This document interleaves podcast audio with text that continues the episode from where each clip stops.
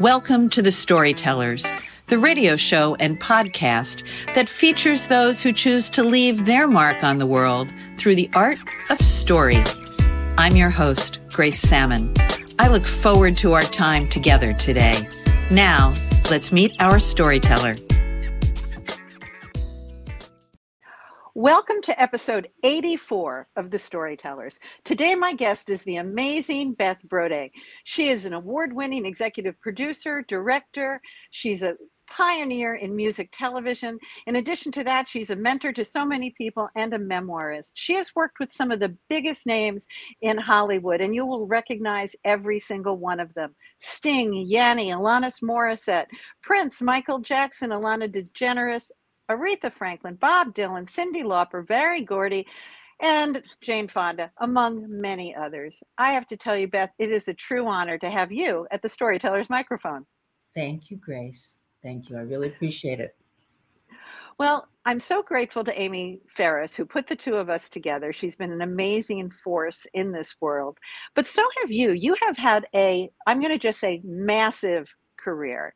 And I've heard it said about you that you have an innate ability to just see a great opportunity. Can you talk a little bit about that? I've always had the ability to see pop culture trends sort of ahead of the times. Okay. I can sort of sense when things are going to shift and where there's opportunity. The music video business, there was no music video business. And because I was a film major in college, I was film and television major. Mm-hmm. I was skilled. I knew how to film things. I knew how to tell stories with film. So when I got out of college, my other passion was music. So I went back to Chicago where my family lived. And I got a job at a jingle production company, which was fantastic for me because I love music. I love musicians. Mm-hmm. And I learned how to produce music, how to put music, shoots together, not shoots, I'm sorry, music sessions together. And this was something that really changed me because I was so in love with the music business, what I thought was the music business, but I was very young. So I produced jingles, and then I went on to manage recording studios in Chicago. And then I decided that if I really wanted to be serious about being in the music business, I would have to go to Los Angeles. So I got a job as an assistant to a big producer, music producer, and came out to Los Angeles by myself, and was very fortunate to be in the right place at the right time because this producer knew all of the record companies, a lot of the artists, and I was able to meet people at a very high level. I ran across a director that was filming music artists, and actually on video. He was making a video of a music artist performing. And I thought, oh, that is so cool. That's just fantastic. I love that. So he taught me. And this was pre-MTV. This was before MTV was launched, okay? It's mind-boggling, yes. So he taught me to do this. So I kind of was part of this small circle of people in Hollywood that knew how to make film and video and also understood the music aspect of it. Mm-hmm. So one day I got a call from Warner Brothers Records asking if I would take a film crew down to Florida to film a new artist that they were about to launch on their label. And they said, go down to Florida. He knows exactly what he wants. His name is Prince. So Prince. Yeah. And this was me producing videos off of my bed in West Hollywood. Okay. I didn't have a company. I didn't, I just was like, I'll do it, right? Just give me the money and I'll do it. I'll produce it. And so I went down to Florida and I worked with Prince, and it was really an incredible experience. He was amazing. I knew I think he was 26 at the time. And I just knew he was a huge star. I just knew it. So it was really exciting. So when I came back to Los Angeles after shooting the footage and editing it with Prince, I went to all the record companies and I said, I just filmed this guy named Prince. And they were like, whoa, because they'd never seen him, right? They didn't know. Just amazing. And tell everybody which video this was. Oh, Little Red Corvette. Yeah. I was producing Little Red Corvette. Just Little Red Corvette. Yeah. So, but that was something, you know, filming music artists to me was like the perfect blend of, you know, pop culture, music, film. It was just everything that was my sweet spot. Okay. So months went on and I started to realize that these videos, these little videos that the labels were financing, were going to create a big explosion because people really loved watching these videos. So cut to, we're making videos, and then MTV launched. So at one point during the 80s, my company, by the way, I launched the first one of the biggest music video companies in Los Angeles as one of the only women who were doing that. These companies were all owned by men. And I was able to take both of my passions and put them together and be very, very successful, creating basically a new art form. I mean, this didn't exist. And it revolutionized television and film. And it was, you know, it was a moment. It really was a moment in pop culture history. And you mentioned something that's so important. You did this at a time where no other women were doing it. So yes, you had a skill set, and you say you were lucky enough to be in the right place at the right time. But there's something way more than that that makes you the storyteller you are. So what's that nugget of being a woman? I believe that we were the first generation of young girls going to college who could not wait to get into the workplace. Okay, I mean, we just ran towards our futures. I could not wait to work, and to the thought of working with rock stars and pop stars and you know, I mean, I it was just a dream come true for me. And there must have been something, Grace, inside of me that said, you can compete and you can do anything, you know, that men can do. Men don't have to run production. You know, I knew production. I also had a really good sense, a good eye for discovering directors. So I was able to find a lot of talent, represent that talent, produce for that talent, and grew the company that I had over time.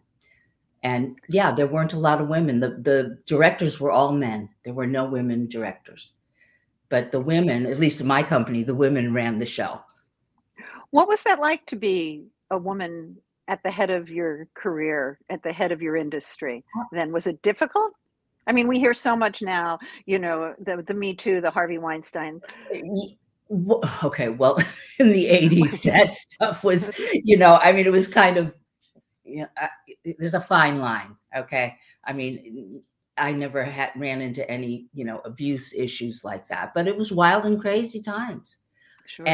And yeah, people, I remember my company was very successful. And so there were a lot of guys that were running companies and they were jealous of me, okay? And I remember hearing a rumor that I would get mani-pedis on my sets where I was, you know, on the set when I was working, which is a total lie made up by a guy, okay? And, you know, and it's hard when you, first of all, when you're successful at something, okay, people love to take shots at you. But when you're a woman who's doing it in that time, this was the 80s, okay? This was late 70s and the 80s. Yeah, you got to be strong. But there was something inside of me, that some kind of confidence that I must have had. That still exudes today. I love personally, Beth, that you can say I was very successful, and it doesn't sound like you're trying to toot your own horn or that. It is a statement of fact. I was very successful, and you say it with beautiful confidence. I mean, I was. And so the first question you asked me was, how do you know how to stay ahead of the curve? Yes. I knew that music videos and music television was going to revolutionize the music business and the video business. Okay, I knew it. I could see it. I could feel it. So I was drawn towards that and was able to build a company and be very successful by seeing that. When I had finished music videos, because I mean, after 10 years of running around and shooting bands, I know it sounds really glamorous, but it was really, really hard work and exhausting. I was very drawn towards technology, towards things that people in Hollywood didn't even know about. They were talking about the internet and the World Wide Web. And all I could see was, okay, how do we take music artists and how do we use the web in order to promote them, in order to take their marketing and promotion one step further? So I was able to then pioneer the first webisodes, the first little teeny little videos that were, you know, on the web. I mean, there wasn't, when I got involved in technology, there was no video on the web, right? So I have this, I've had this sense of knowing where industries are going and emerging industries around art. So that's kind of my specialty. I can see that and I just run towards it, right? Because it's exciting. I love that you say that we were the first generation of women to really run towards our careers. Yeah. I mean, there were many people, of course, before us, and we stand on their shoulders. But I do think that that's a great image, that we ran towards careers maybe in a way that previous women, at least en masse, did not. You're also very brave. I've listened to interviews. You're a risk taker. So there are massive risks involved in this work as well, correct? There is. And I've been successful, but I've failed. And I've done things that maybe didn't work out the way I wanted them to. There were years and not years, but times in my career where I was kind of lost and I didn't know quite where I was going. Because when I finished music videos, you know, I was kind of like, I was a big, big fish, right? And then I took a risk by going off into other areas that people didn't really know or understand, and a place where I didn't have the same mastery. But you can't be afraid to go off in a new direction and be afraid to be, you know, the less smart person in the room. You have to be willing to say, I want to learn from everybody. I want to see what this is, and I want to be able to apply what I'm learning to the industries that I already know, right? I love that vulnerability about you too. So you can speak with that confidence, but you can also share with us that it hasn't always been beautiful. And I think the amount of work that most of us do, and we try to make it look easy, but it is an incredibly exhausting. But it's really hard work. It's really, really hard work. Yeah. And you've also, you know, you've shared your vulnerability and you've lived life backwards in many ways. You had an experience with breast cancer, which really changed your life. And would you share some of that? Sure. I had just started a new job in a startup internet company here in Los Angeles. Of course, I would be doing that. You know, and it was so exciting. I mean, I loved it. And I had just gotten married. And, you know, so he's working and I'm traveling, and they want me to be the face of this new piece of technology that they wanted to launch. And, you know, it's just, it was great. I mean, it was a wonderful, wonderful time in my life. And about 6-7 months into my new fabulous cutting edge job, I was diagnosed with breast cancer. And for the first time in my life, I had to accept the fact that I was not invincible. And it was the first time in my life where I felt the rug was pulled from underneath me and I didn't know how to fix it, okay? When you're a producer, you wanna fix everything. You know, producing is a lot of problems and fixing things in order to advance, you know, an agenda or an initiative. This was something I had absolutely no experience at. I just, you know, I didn't even have I had like an aspirin in my, you know, that's all I had. I was just too busy running around and doing everything. So this really stopped me in my tracks.